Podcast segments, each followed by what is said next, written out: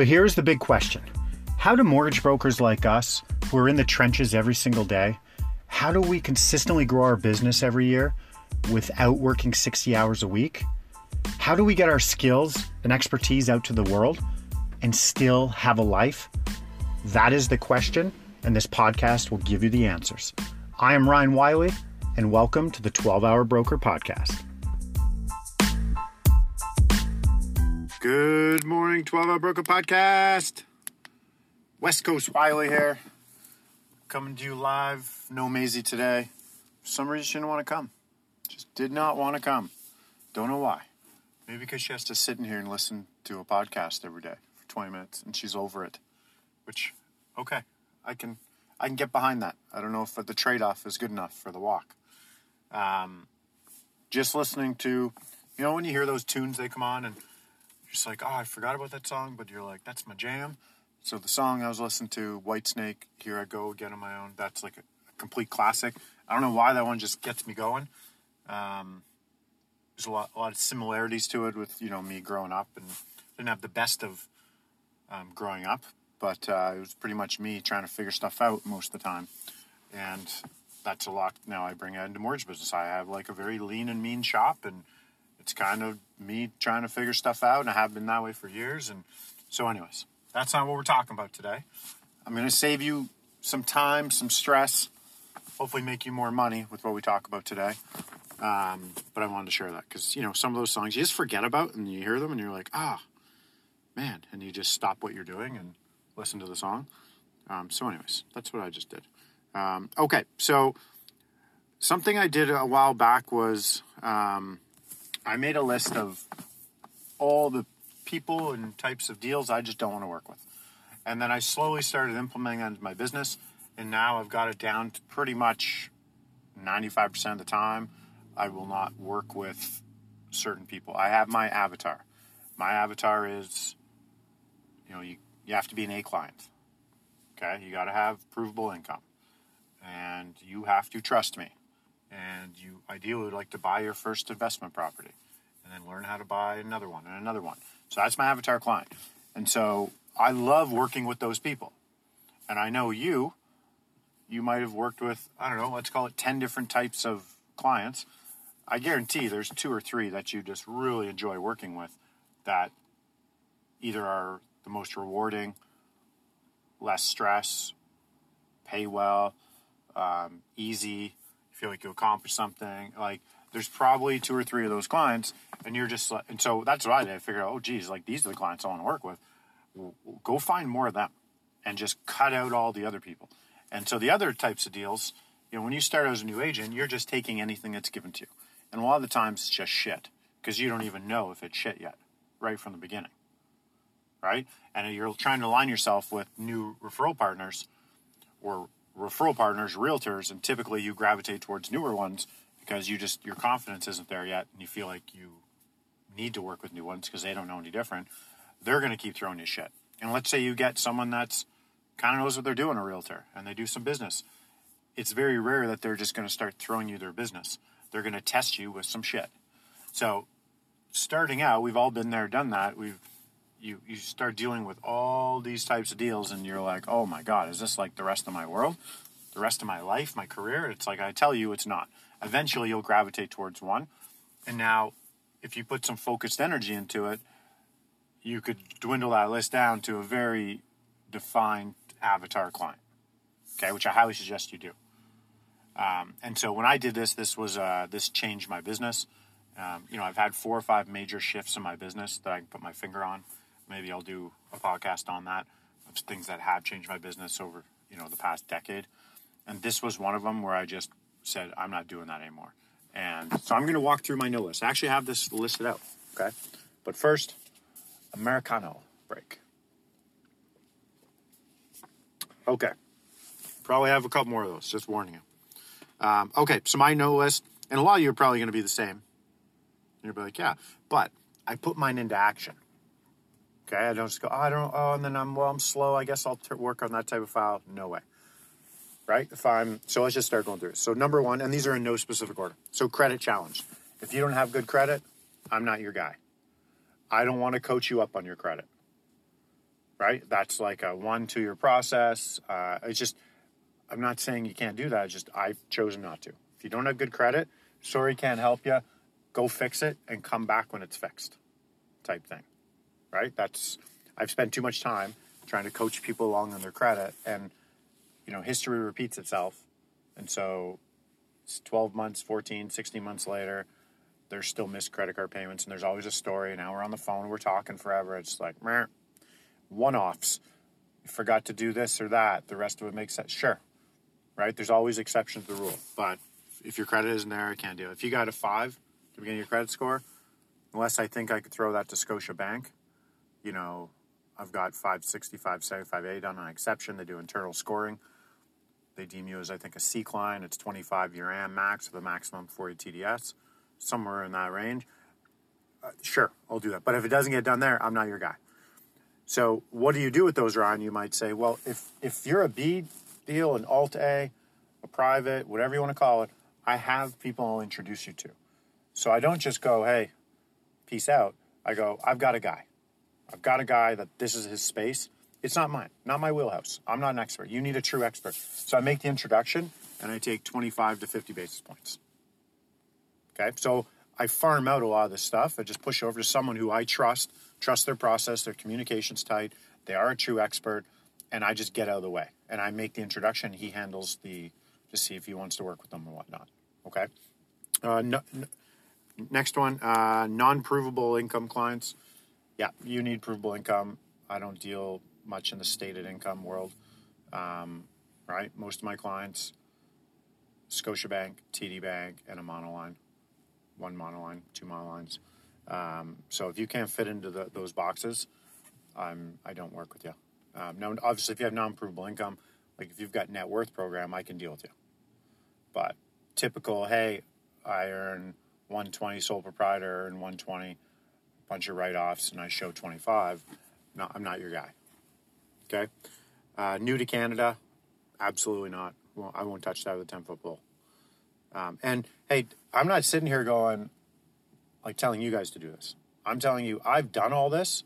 I've wasted enormous amounts of time, made very little money, stressed myself out, and more importantly, missed out on other opportunities of my avatar that I want to work with.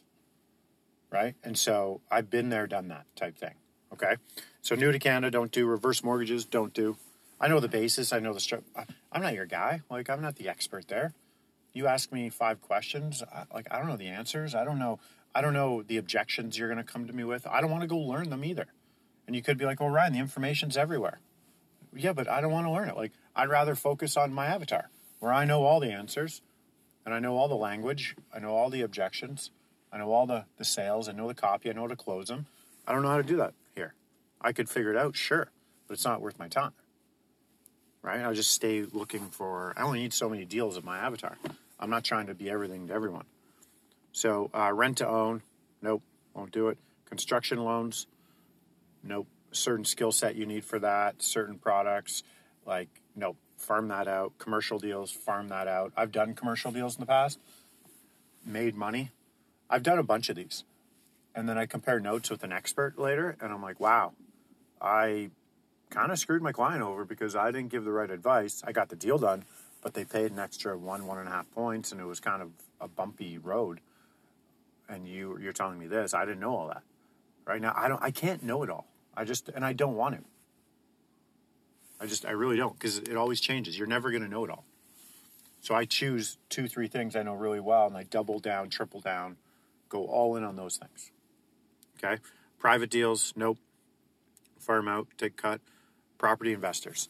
So yeah, I like showing people buy their first investment property. But if you come to me and you've got five properties already, I'm not your guy now I know we're going probably not with an A lender, and now I know you've got a ton of paperwork. Do you have all your paperwork together? Typically, investors don't get to that point on their own. They've already had help from someone else. So, where is that person now? Why are we talking? Like, who helped get you there, and why are they no longer involved? Like, it's just hairier situations, and um, there's a lot of paperwork. It's just not my not my thing. Uh, new construction, condos closing 18 plus months. Uh, so if I talk to you and you bought something and it closes that far out, like I can't help you, I'll say, hey, go to the internal, you know, usually RBC, BMO, someone who's ever financing the build has a relationship set up. Go with them, get a letter, pre-approval letter, and come back to me. I'll put it in my calendar and come back to me when you're in occupancy or four months before close. Okay. Um, Americano break. I've got maybe, I don't know, seven more. Okay. Um, clients who don't have their documents. I don't, I'm not the no doc, no talk guy because I will talk to everybody before I get documents to see if I want to work with you and if we're wasting each other's time. But if I agree there's something there and you agree you want to work, then the next step is documents. Okay. And then there's no talking until we have all that. There's no pre approval until we have all that. So it's not no doc, no talk. It's no doc, no pre approval. Okay. Um, co-signers. If you've got co-signers involved, man, I've done them. Oh, so much work. So you've got typically it's a couple and they can't afford, so mom or dad or both is going to pop on. So now you have a discovery call with the couple, and then now you realize the co-signers need. So now you're trying to get a schedule lined up for the co-signer, and sometimes they all want to be on it. Sometimes it's separate calls, and now you're talking to uh, typically an older person who hasn't needed a mortgage in a while and doesn't understand all the paperwork and all the new guidelines. So you're educating them, and then a lot of times they have a relationship at a bank already. They've been dealing with for 30 years, or they know somebody. So now you're trying to convince them to work with you with their kid, and then now they're going on title. Now, can they get you the documents? Are they tech savvy? Are they not? Um, it's just another. Now there's four sets of documents, three sets of documents. Got all these different. Uh, um, oh my god now you've got all these relationships you're managing, um, personalities. There's like who's the really the decision maker. It just adds some complexity, and so I will farm that one out. Okay, I'll farm out someone on my team, and I'll say, hey, here you go. He, when there's co-signers involved, this is where he jumps in. I will step away from those deals. Okay. Um, first time homebuyers with long closing dates. So on our discovery call, we ask, what's your timeline? Well, if your timeline is, you know, first quarter of 2023, which that's about a year from now, I'm like, hey, this is way too early to get going. Um, I'll answer a couple general questions you might have, but let's book a new call in, you know, four months before you start, you're starting to want to look. Okay. If it's, hey, we want to buy this year, absolutely we'll jump in and help you. But so we make a judgment call there, depending how serious they are, because we know a lot of times clients, when you get down that road of pre approving them, and they say in their head, hey, we want to start looking in, you know, seven months. Well, you get their numbers sitting in front of them, give them the confidence, get them all pre approved, ready to go. Typically, they'll start looking a lot sooner. Okay. But if you tell me it's pretty far out, then we just, um, we rebook that call. Okay. Um, clients who won't commit to my services or think they know it all. So on that discovery call, if there's tons of pushback and I know you're not going to make a commitment at some point, or you're coming on there just to try and there's like an attitude, some attitude going on in that phone call. Like you're trying to just get me. You already have your opinions made up, and you want me to agree with them. And if I don't, you give me pushback. Then I'm not your guy, and I'll go. Hey, it sounds like you're in great hands. Like, sounds like you're in great hands. I don't think there's much value I can add here. Um, so I wish you the best of luck, man.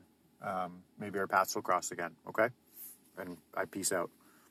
Um, clients who want to meet I think pre-COVID we never met client. I think everyone's seeing now that's a not a good model. I know people are going to go back to it at some day, and there's going to be certain people that appreciate it. But I think you realize working from home, running lean and mean operation, you can run a very nice business without having to leave. And sometimes you just might need to get out, and I get it. But we don't meet clients. Never have, never going to. Um, clients or referral partners to a mutual respect. Yeah, that should go without saying. Americano break. I'm trying to drink it before it gets too cold. Okay, so it's not like I'm trying to be rude, but it also is my coffee in the morning. So, um, okay, so uh, clients who think, yeah, mutual respect. So if you have a realtor talking down to you, well, that's like, hey, we're done. it's not going to happen that way. Same as clients. And, you know, we all have them. And I usually, I don't just say this, like, I don't like you, you suck. It's, I don't think I can add value here, or, you know what, I'm at capacity right now we give such a, a, great level of service, but I like to be able to give that to everybody. And at this time, I won't be able to give that to you. Um, so I'm going to have to bow out. Okay, so I wish you best of luck, and I'll just get out. Like I always get out nice. I'm, I don't want to fight anyone. I don't want bad juju out there. Any negative vibes. Uh, karma's a bitch. I just want to do good things for people. Okay, because there's certain people that are vindictive. It is. We all know them. I know them, and uh, that's uh, my jam. Right? That's their, their own demons they have to fight. So I just get out.